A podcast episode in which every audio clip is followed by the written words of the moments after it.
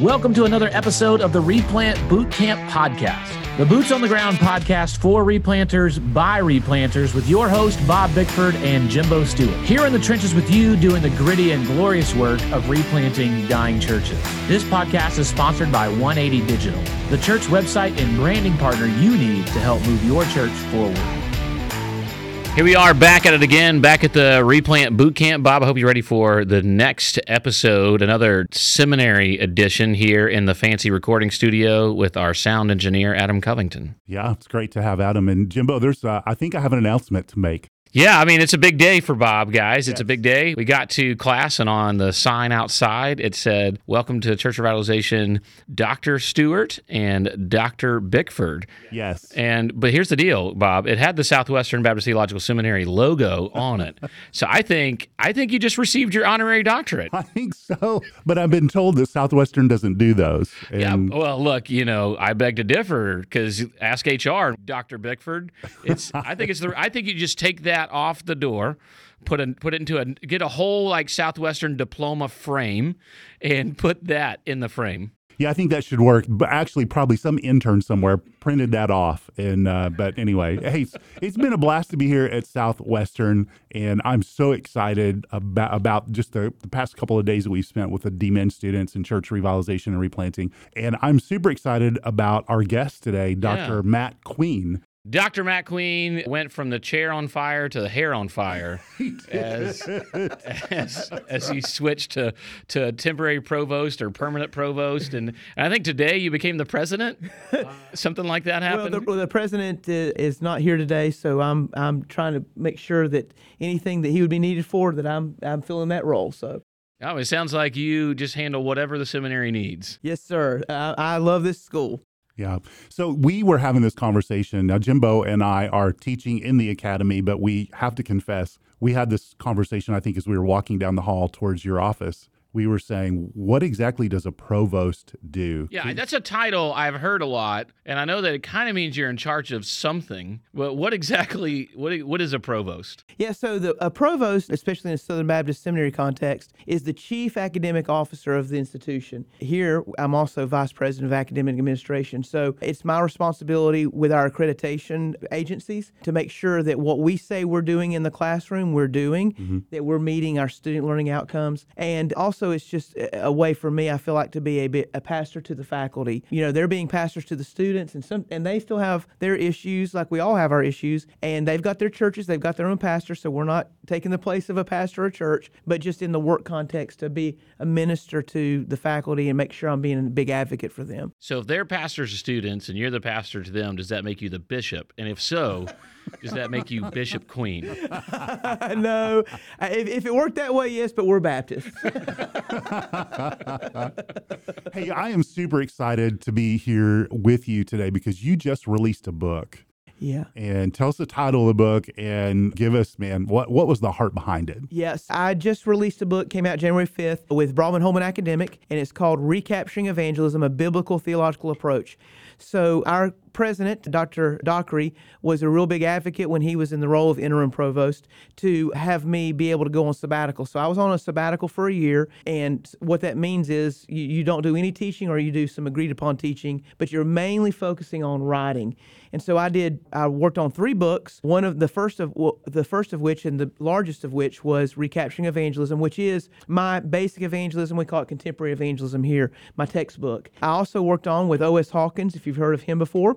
We worked on a book with Thomas Nelson called The Gospel Invitation, and we also are finishing one title with Shane Pruitt, who's with the North American Mission Board, called Evangelism Matters, which a lot of the evangelism division with NAMB, Catherine Renfro, J.J. Washington, Tim Dowdy, uh, all those guys are a part of it with some some seminary professors and some pastors. So that, that's kind of what I was doing. But my, my passion behind recapturing evangelism was to try to provide for seminaries, divinity schools, colleges, an evangelism textbook that a lot of times when we think about evangelism, we think of here's the how to, and it's real practical and it's really, you know, pragmatic, you know, do it this way, mm-hmm. like we do in evangelism, you know, memorize this presentation of the gospel. Mm-hmm. And what I wanted to do is I wanted to give a type of evangelism text that was really based on the examples we see of evangelism in the scriptures mm. and then be able to contextualize those to a 21st century context. So that was kind of the heart behind it. And I'm looking forward to being able to teach it for the first semester this spring. Yeah, that's awesome. Definitely, if you're a Swibit student, you should sign up to be part of that class. As a listener, you should register, get that book. Evangelism, it seems, has become a lot more difficult in our country over the last couple of decades. What do you think is contributing to not only the decline in evangelism efforts, but perhaps the decline in evangelism, perceived at least, evangelism effectiveness? Yeah, that, that you know that's a really good good question. I think a lot of it is um, self inflicted in some ways in the churches, and what I what I mean by that is Southern Baptists have always been known as the evangelism people. You know, the, the people, the largest you know evangelical or Protestant denomination that's there, and I think though what we see in the churches is three kinds of people. There are Southern Baptists that are for evangelism. I mean, they're all for as long as somebody else does it. Yeah. yeah. They're, they're just going to sit in the amen corner. That's right. There's another group of people, they're, they're just as gung ho. I mean, they are full throated supporting evangelism as long as they don't have to do it. Mm-hmm. yeah. And then there's people who, a small group that are for evangelism and actually do it. And so I think, you know, what I talk about in this book, one of the things is there's a lot of good things that we do, we ought to do as Christians that we confuse as evangelism. One example inviting people to church. Mm-hmm. Should we do that? Yes. Is it a good thing to do? Yes. Will people come if they're not invited? No, they won't. We ought to do that, but sometimes we conflate inviting to church to sharing Christ and calling for a response, you know. Mm-hmm. And so I think some of it relates to misconceptions. People are thinking they're doing the right thing, good thing. You know, maybe having an event at your church, maybe having a, you know, some kind of a big dinner and a presentation or a movie or whatever, and you have people who are unchurched who are coming, you've never seen, they've never been to your church before, and you say, man, we did evangelism, but if you didn't share the gospel, you had a good event. I mean, it's good to serve the community, but the gospel was not shared, so it wasn't fully evangelism. So I think misconception of, of some of it. And then I, what I also try to talk about in the book is to talk about establishing evangelistic rhythms or patterns. Mm. Mm you know, those who fail to plan time to evangelize will fail to find time to evangelize because mm-hmm. we're all busy. Mm-hmm. If yeah. we don't put it in our count, now again, it doesn't mean you have to put it in to go door knocking. I mean, you can do that. That's one way to do it. But if we don't intentionally plan on doing it, it just won't happen. Same thing. It's with all the spiritual disciplines. Same thing with reading your Bible. Same your quiet time, praying. You know, other things. So with the the nature of disciplines are we have to make make time for them and plan time for them. And I, I just don't know if, if we're seeing a lot of that today. And then I think the last thing is many times in our churches, we celebrate when new disciples are made and baptized. And we should. Mm-hmm. But I think what has happened is somehow our people have been conditioned to believe that that's the win that that's the success mm. when someone is made a disciple and, and baptized. And by the way, that is the aim. That is the aim. That's why we do it, the Great Commission. But success in evangelism is doing it. The only failure in evangelism is a failure to evangelize. And so I think, you know, some of the things that I see with Tim Dowdy and J.J. Washington, some of the things that I'm working on with them and uh, the Southern Baptist Texas Convention on a, a new Who's Your One kind of 2.0 kind of a thing, is what we're going to do is try to talk about how pastors can celebrate the disciples being made, baptisms, but also celebrating the fact that the gospel was shared. So I think I think what we need to do is to find success in actually doing evangelism and not defeating ourselves if you know we get a lot of rejection because we will. Mm-hmm. Could we take a, just a moment or two and kind of unpack that practically? If I've if I'm looking at my week, my day, my week, my month, and I want to become intentional about evangelism help me understand how I might take some steps to begin to be intentional? That, that's that's a great question. So there's there's two ways that just come off the top of my head. One of those ways is is to be kind of quantitative and say, okay, I'm going to share the you, you make a decision in your quiet time with the Lord. I'm going to share the gospel once a day or once a week or once every other week or once you know whatever that is i'm you know i'm not establishing what that pattern is but you're doing it quanti- there's a number assigned to it and then you put it into your calendar and then you go with someone or you go on your own or you you know you find some way to share the gospel. That's one way to do it is to plan it in that way. The other way that i think will eh, will be a little bit more helpful is to identify what is an opportunity to share the gospel Mm. I believe I've, I, I'm in churches all over the nation every weekend almost, and I go and I say, "How many of you, if God gave you the opportunity to share the gospel today, you'd do it?" If not every hand, almost every hand comes up. Right. And then I say, "Okay, what is an opportunity to share the gospel?" And they, they kind of look at me and I said, I already know what you think. You think you're walking down the street, all of a sudden, the light of heaven shines down. There's a choir in the background. Someone stupefied comes up and says, What must I do to be saved? You know, Yeah. that's what they mean by that. You know, I'll do it if I get that. I'm not saying that can't happen. I mean, we, we, we did have, you know, Damascus Road, but that likely is not going to happen. Right. So God is working with opportunities, so identifying those things to get to the gospel. So, for example, one way you can do it is if you come across someone, you know, establishing in your mind with God, okay, for me, if I come into contact with someone who has a cross, either on his or her shirt, jewelry, a tattoo, or whatever, I'm going to see that anytime, God, you bring someone like that into my life, I'm going to ask the question, what does that cross mean to you? I'm going to say, I like that cross. What does it mean to you? Mm-hmm. You're going to see where they are mm-hmm. on the cross issue. Mm-hmm. And then simply, you're going to be able to return and say, what? I want to share with you what the cross means and share the gospel you know? So it's it's seeing these areas. An- another rhythm like that is to say okay god whenever i have to take public transportation you know a plane a train an automobile you know uber or what lyft or whatever i'm going to share the gospel with the person beside me or the person who's driving you know i'm going to attempt to share. Now we're not going to force it down their throats mm-hmm. but we're going to attempt to share. My favorite one though is when i when i feel led of the spirit to find somebody is to use a catchphrase. I've got two that i like to use a lot but the one that i really love is when i just go and i say hey have you heard any good news today most people say no. I mm-hmm. did have one lady, her name was Elizabeth in Atlanta, and I was checking into a hotel one time, and I said, Have you heard any good news today, Elizabeth? She goes, Yep. And I was, it threw me off because usually I hear no. And I said, Well, what's the good news? And she said, You've got air conditioning in your room. And I said, Now that's good news. That is good news. That is great news. That's good news. But I've got better news. And so I was able to share the gospel. So finding those small, real simple ways to get into the gospel or to find yourself in situations to get into the gospel. You know, at holidays, asking somebody, hey, you ready for Christmas? What does Christmas mean to you? I want to share what Christmas means. You're not saying to me, you don't want to make it a me versus you, what Christmas means. Mm-hmm. So something like that. I think those are some ways to get some good evangelism rhythms. I appreciate the distinction of not saying this is what Christmas means to me or this is what the cross means to me, but here's what it means definitively. Mm-hmm. I also appreciate you saying that the, success in, in evangelism is just doing it and failure is not doing it. I had a great moment in the replant that God allowed me to pastor of it was one of my favorite moments as evidence of that. We we would do these outreach events, these apartment complexes, and I would constantly talk to my congregation about the importance of evangelism and how to do it, what to do, and what to say, what to ask. And I had a 85 year old lady share the gospel for the first time in mm-hmm. her entire life. And she was so disappointed that the person didn't accept. And I said, no. And we made the biggest deal out of it in church. We just like massive, like we celebrated it. I had her share the story. I mean, she was weeping. Probably she was nervous to be on stage a little bit, but just knowing that, like, that's a big deal. Like, especially if you've gone, been going to church your whole life, you're 85 years old, and you're just now, man, let's celebrate. Let's celebrate that you're getting to do that. So, one, I just want to affirm that, that as, as our listeners are replanters and revitalizers, and they're trying to figure out how do I get a culture of evangelism in the church.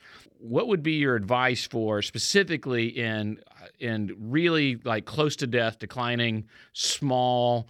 There's not a lot of spiritual strength there, probably because it's it's need to be replanted. How do you begin to really cultivate a culture of everyday evangelism? That is a great question. I, went to Southeastern Seminary in Wake Forest, North Carolina, and when I went there, I went to a church, Union Chapel Baptist Church in Zebulon, and uh, went as youth and music pastor. I was there for about five years, and the pastor retired, and I ended up becoming the pastor. The church had begun declining and got to about 35 when I became the pastor. And this is my first pastorate. So, I mean, you know, we're declining and you got a first pastor. And I just went to what I had been taught by my pastor, by the example. And here's here's the thing I want to say to to your, your pastor listeners and your replanters. Not every single person in your church are you going to be able to get to evangelize right off the bat. Mm-hmm. I, I don't know any church, no matter how si- large or small, not everybody's going to be buying in. And, and in my church, not everybody was, but I had two guys who said, "Pastor, I'm not good at any, I'm not good at doing all this stuff, but if you need me, I'll do it." And identify those people, even if they don't feel like they're good at evangelism, that that will do whatever they need to support you and start taking them with you. And that's what I did. And we went out and they just saw they they observed me sharing the gospel. Again, that's accountability for me. And because they saw me sharing the gospel, they were going with me. And then I would say, Hey, why don't you do an entrance this time to a stranger? Or, Hey, when we go visit this person that visited the church, why don't you start the conversation? Then I'll get to the gospel. And we got to the point where they were sharing the gospel. And I said, Okay, now, guys, now I need you to find somebody and I'm going to do it. So it's that multiplication, Yep. same strategy that, that you all are doing with Replant. So I think part of that, number one, is replanters need to realize not every single person is going to do evangelism, and that's okay and that's normal, and you're not a failure if you only have one or two other people doing it. Get, use them. Number two, if your people don't see and hear of you evangelizing, you will likely not see or hear them evangelizing. Mm-hmm. Now, I don't mean that you always need to talk about it and brag on yourself. I'm not talking about hearing it that way. But if, if in your community, the barber or the, you know, the, the McDonald's worker or whatever, if you're not known for sharing the gospel in you know in a, in a real consistent way then your people aren't going to be known for that. But as you do that they're going to take on your personality. I mean pa- pastors churches really reflect their pastors. And so i think i think realizing those two things number one you've got to be a leader in evangelism. They're not going to go they some there'll be there may be one or two in your church that'll go beyond the evangelistic activity that you're doing. So they may have one or two but the whole church as a whole is only going to go where you're going in evangelism. And understand that not everybody starts off uh, anywhere even in growing churches not everybody's going to start doing evangelism So great. One of the the things that we know to be true, having pastored churches and and working with people in churches, is they want they have a list. Mm-hmm. Here's who I'd love to see come to know the Lord, right? And it might include the cashier, it might include the the waitress at the restaurant, but there's some folks that are really close to them in those relational circles where they feel the tension of I want to communicate to them the reality of sin, the reality of grace, and the surety of heaven, but I also don't want to lose this relationship. Mm-hmm. How do you help people who are in that position understand how do they navigate that? Yeah, so I think number one, and not to be too super spiritual, but we need to be led of the Spirit. We need to pray about it in those things. I'm going to give just an example of how I do it. And I want your lis- listeners to know, those of you that are listening, doesn't mean you need to do it this way, but this is something I've found I've found helpful for me in my friendships and my family relationships. If I've never shared the gospel with somebody before in my family that I love, that I say I love, what what I think the first step you do is you you need to repent. Mm. I mean, you know, how how can we really love them if we've not shared with them? You know, so there's a, there's a sense in which we need to repent, and then I think we go to that person and we say, or I've gone to the person and said, you know, John, I need to confess something to you. I've really done something against you that is really in the highest levels of, of offense. And I need your forgiveness for something. Now, when they're thinking on their end, what are they thinking? What did you do? yeah, did, did you steal something? Did Yeah. you, try, you know, Did you whatever? sleep with my wife? Did yeah, you? yeah, did you kill my dog? That- that's what they're thinking, right? But but now they're not going to think that you not sharing the gospel's big, but it really is a big thing. If the gospel really is true, it is Yeah. a big thing. And so what you do is say, you know, I, I need to apologize to you. So you've their expectations are here. So what's going to happen is when you say to them, listen, I need to, I have never taken the time to share with you the most important news that I think is on the face of this earth. Mm-hmm. That's going to low see see all the walls. That's going to lower walls, and they're going to say, "What? That's what it is."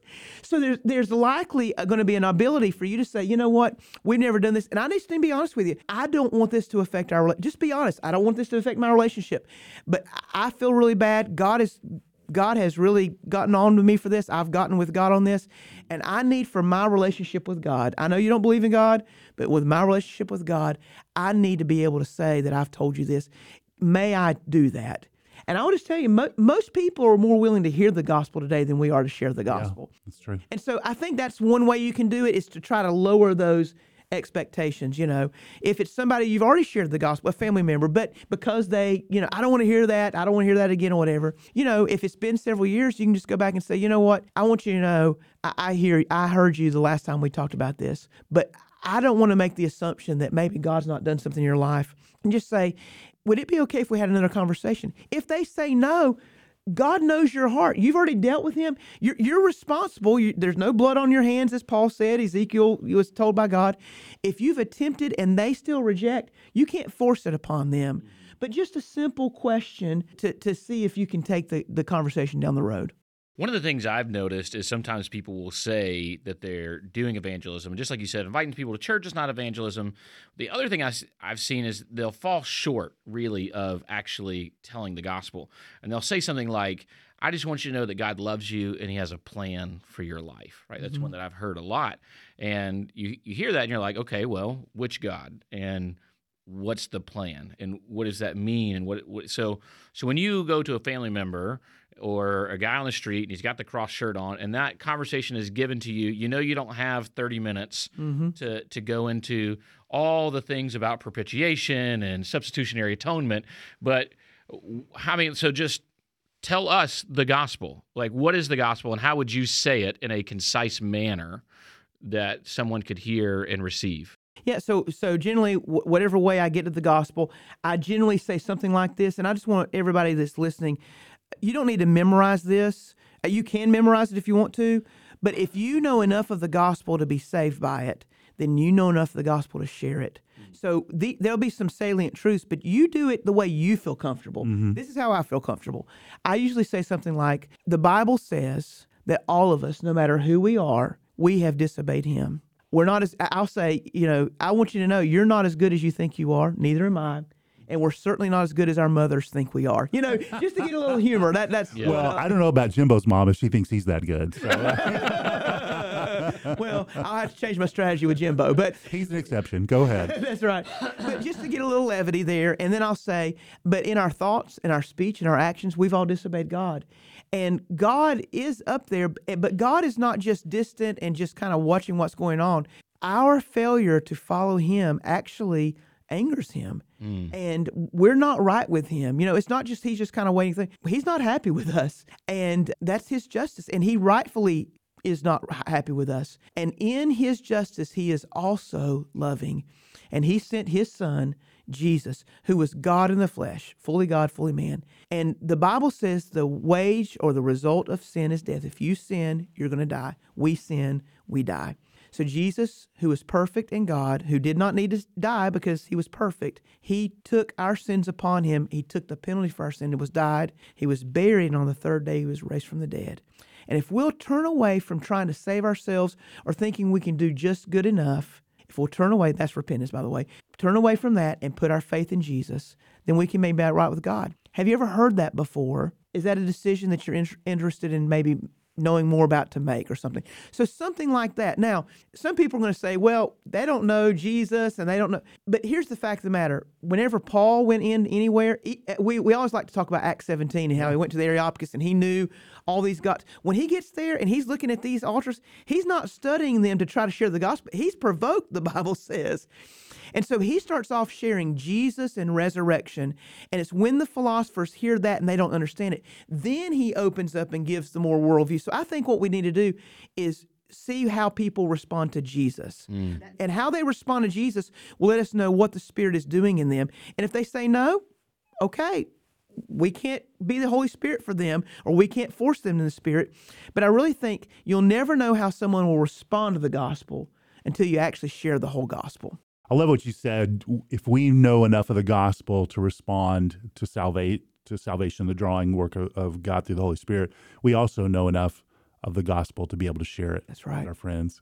Man, it's been great having you here. Yeah. on the boot camp, and I know uh, we have been so blessed by being able to be a part of what is happening here at Southwestern with the DMin program and church revitalization. Just, I know you're not an official sponsor of our podcast. It seems like there's another Baptist podcast that not another not, Baptist yes, podcast. It seems to be that, that Southwestern sponsors uh, to some degree, but we'd love to just for you to to share your heart for this school. And if there's a pastor that is thinking, man, I, I need some help and encouragement and equipping to deal with church replanting and revitalization, why is Southwestern a great choice? Thank you so much for that opportunity. And I just want to affirm what the North American Mission Board doing is doing and what your team is doing in helping churches replant and be able to continue to have a gospel witness in places. I will just tell you that there are a number of us that are on faculty. I'm one. I told you I started off with 35, just being intentional in evangelism because of God's growth. We ended up, whenever I um, was called away, about four and a half years later, we were at 125. Mm. Uh, led the associations and baptism, all those kinds of things. And my story is just one of several in the faculty here that have, have actually done re- revitalization. Uh, another thing is we're very thankful for our, our partnership with the North American Mission Board and having you all come. Uh, we have every intention on inviting you back. And so, for those of you that are watching and you want to say, okay, uh, we've heard some practical things, but where where does replanting have its way and its niche in academics? I want you to know it has a place, and it has a place with Jimbo and Bob uh, teaching adjunctively for us at Southwestern in these classes. And so, Pastor, let me just say out there, we we want to help you in any way we can with either the Doctor of Ministry program or in other areas that you may need to be be trained. Uh, if it's not necessary specifically revitalization, we have a number of different concentrations. And if you're interested in no, learning more, uh, you can go to uh, www.swbts.edu, and we'd love to uh, be able to connect with you there. I got one last Southwestern question for you. I, this is only my second time on campus. I, have noticed there are a lot of painted portraits around this place. Where's the Dr. Queen painted portrait? Is... well, there, there, there's not one. Number one. Hopefully, you don't have to die in order to get give yeah. a lot of money. But you know, the faculty f- portraits that you've seen in the different schools, generally those are for uh, full time faculty that have retired with the seminary. They have taught for I think about 25 years. So these are people that have not just gone here and there and otherwhere. These are people that have invested their lives, and so we like to just honor their investment into the institution. So. Well, Dr. Queen, thank you so much for being on the podcast. Thank you for inviting us to be a part of a DMin seminar. The boot camp went to college, and uh, it was pretty awesome. Thank you for listening to this episode of the Replant Bootcamp Podcast, a resource for replanters by replanters. If you enjoyed this episode or found it to be helpful for you and your ministry, please help us get the word out by subscribing, sharing, and leaving us a review on your favorite podcast listening platform. This podcast is sponsored by 180 Digital. 180 Digital is a team of design, development, and marketing experts that love working with churches big and small. Check out 180.church, O N E E I G H T Y.church to learn more about how 180 can help your church move forward.